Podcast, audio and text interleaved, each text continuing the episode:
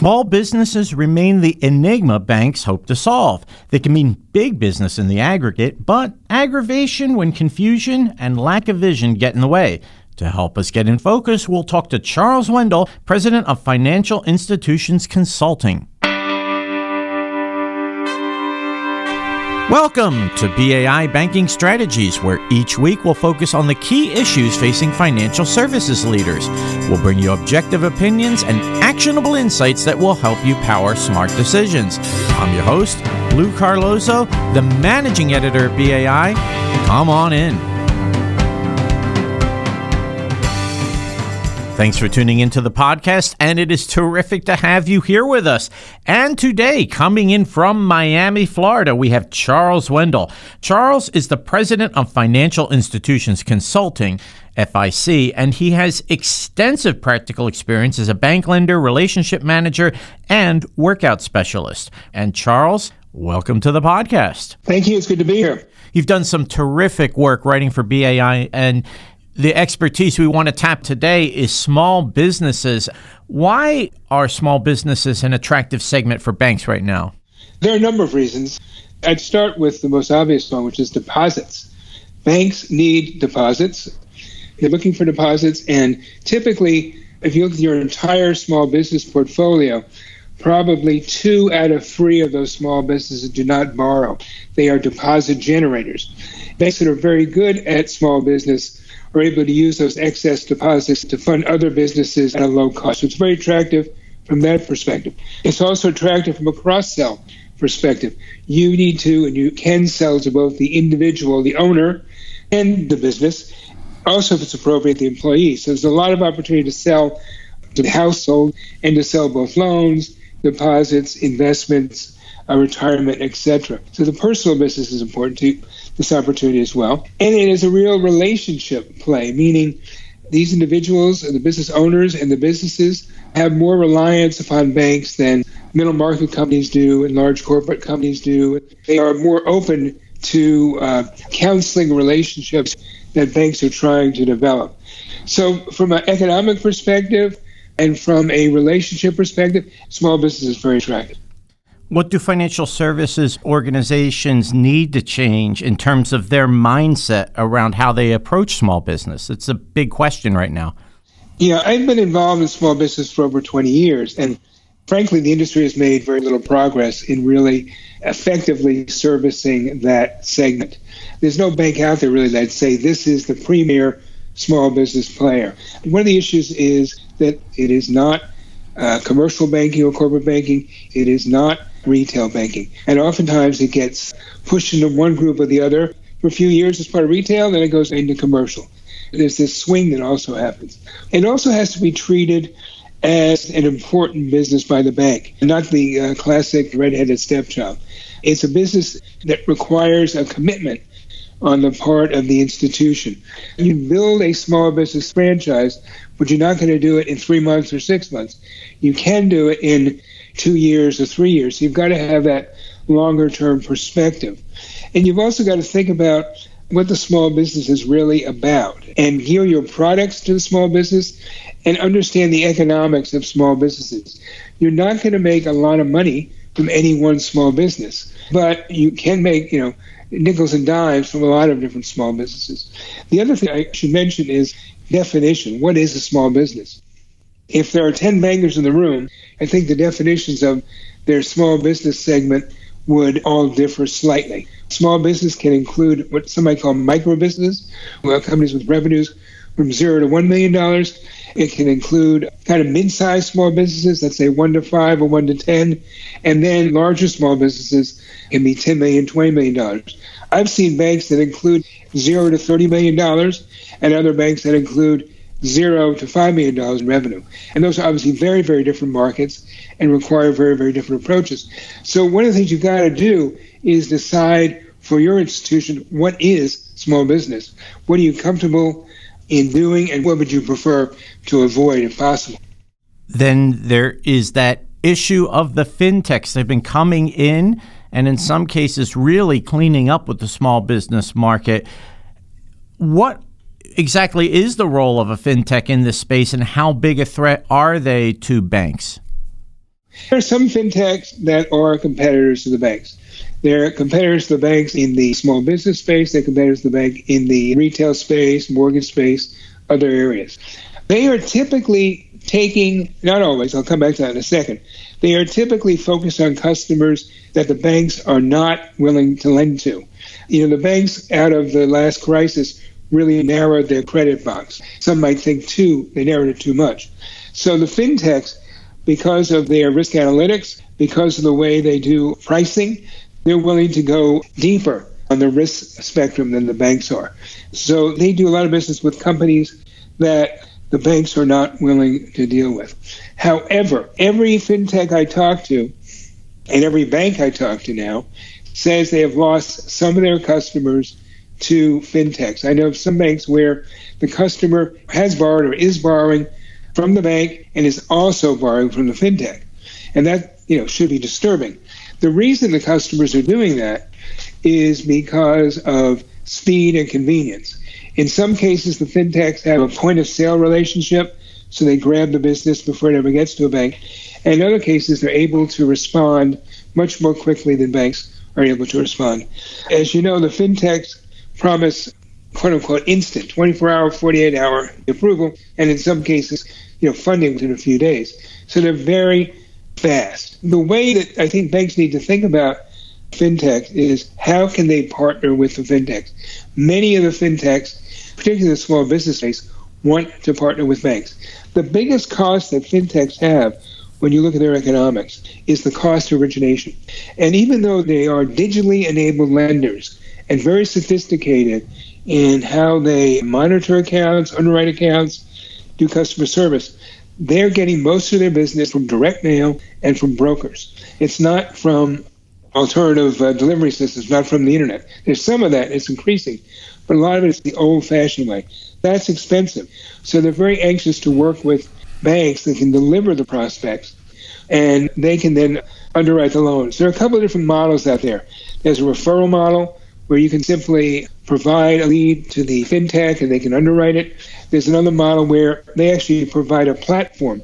OnDeck and Fundation have done this in a number of instances where they can provide a platform which is very cost effective. It reduces the cost of underwriting. If you use your credit criteria and you approve the loan, then you take it on your book and you pay them a fee for the platform. If you decide not to do the loan, you can pass it on to them and if they do it, they pay you a fee. So that's one opportunity to work with fintechs. Banks have found one way to work with fintechs where they can provide leads that the banks can use. Uh, you can buy loans from these guys if you want to do that. It's really critically important that somebody in a bank be looking at fintechs, whether it be in the small business space or retail space. You've got now examples with some really outstanding banks like Chase, PNC, Citizens, Regions, and others that are working with these fintechs and speak very well of them as well. Microlending also is a key component in terms of the small business picture. Share with us your views on that. Lending, let's say $10,000, $30,000, $40,000, the fintechs are perfect for that. And in fact, even though they're moving up in size, our next average loan is about $40,000. The thing is, and I can back this up with client experience and analytics for sure, if you are making a 20, 30, 40, 50, maybe even a $100,000 loan, the vast majority of banks are losing money. And by vast majority, I mean like 99 out of 100. I might exclude from that American Express, I might exclude from that Wells, but very few are making money from that because of the cost of origination, the cost of underwriting, and the fact that it's only a tiny loan. Too much high touch. So, one of the real reasons, and important reasons to move or to bring in a fintech in some way is to move those microloans out of your world onto the fintech software and the fintech process. Because they can take loans and there are a number of companies out there not just the ones i mentioned who sell software that can take your current processes and digitalize them you've got to streamline the process you've got to get rid of the exceptions to policy once you do that, you can make money or at least break even from those loans. I will testify if I had to that you're losing money, and therefore for the microloans, which are very important to a lot of your customers, those are the loans that you need to find a partner to work with. 95% of the business in America are less than a million dollars in revenue. Those companies obviously need small amounts of money. They need to find a way to deliver that money to them cost effectively. And the fintechs are a great way to do that. Clearly, that fintech connection is so important. You mentioned earlier that banks should look at a one to two year commitment to get into the small business space and make a difference. What are some other ways that banks can best organize themselves for success? There's got to be a leader. By that I mean not only the leader of the bank has to support small business and care about it. Let me start with that. Not a minor point. Many heads of banks come from commercial banking and they don't get or really like small business. These are little loans. And what do they do? And I don't know, I don't understand why we want to have a lot of these little customers in our bank. That's not a great attitude, obviously. So you've got to have people really appreciate small business and the value of small business. I worked with citizens, and it was clear there that that bank liked small business. They have a separate small business group, and they really get the small business segment. In addition, the leader of small business has to be I hate the word, but I'll use it, passionate about small business. And by that I mean, at many banks, small business is a way station. I'm a small business banker for a couple of years, but then I hope to become a middle market banker or a commercial banker or an investment banker. That's not the pathway to success. The best things I've seen in small business have people in the leadership role who are committed to small business and have staff that are committed to small business. They like it.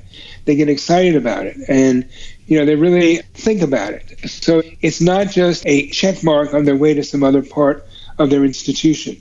Instead, they really feel a commitment to it. They understand its value to their community, and they understand its value to the bank. So they do a very good job both of serving their customers and also selling the importance of small business internally. Fantastic advice all the way around. Fantastic viewpoints. Charles, thank you so much for being on the podcast today. I enjoyed it. Thank you very much, Lou. Charles Wendel is the president of Financial Institutions Consulting. Be sure to look for Charles on LinkedIn.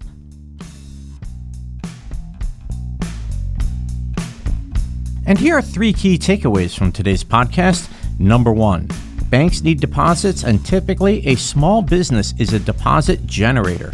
Small businesses are also attractive for cross selling loans, credit, and investments, but Banks have a long way to go serving small businesses, so treat them as important and make the requisite commitment.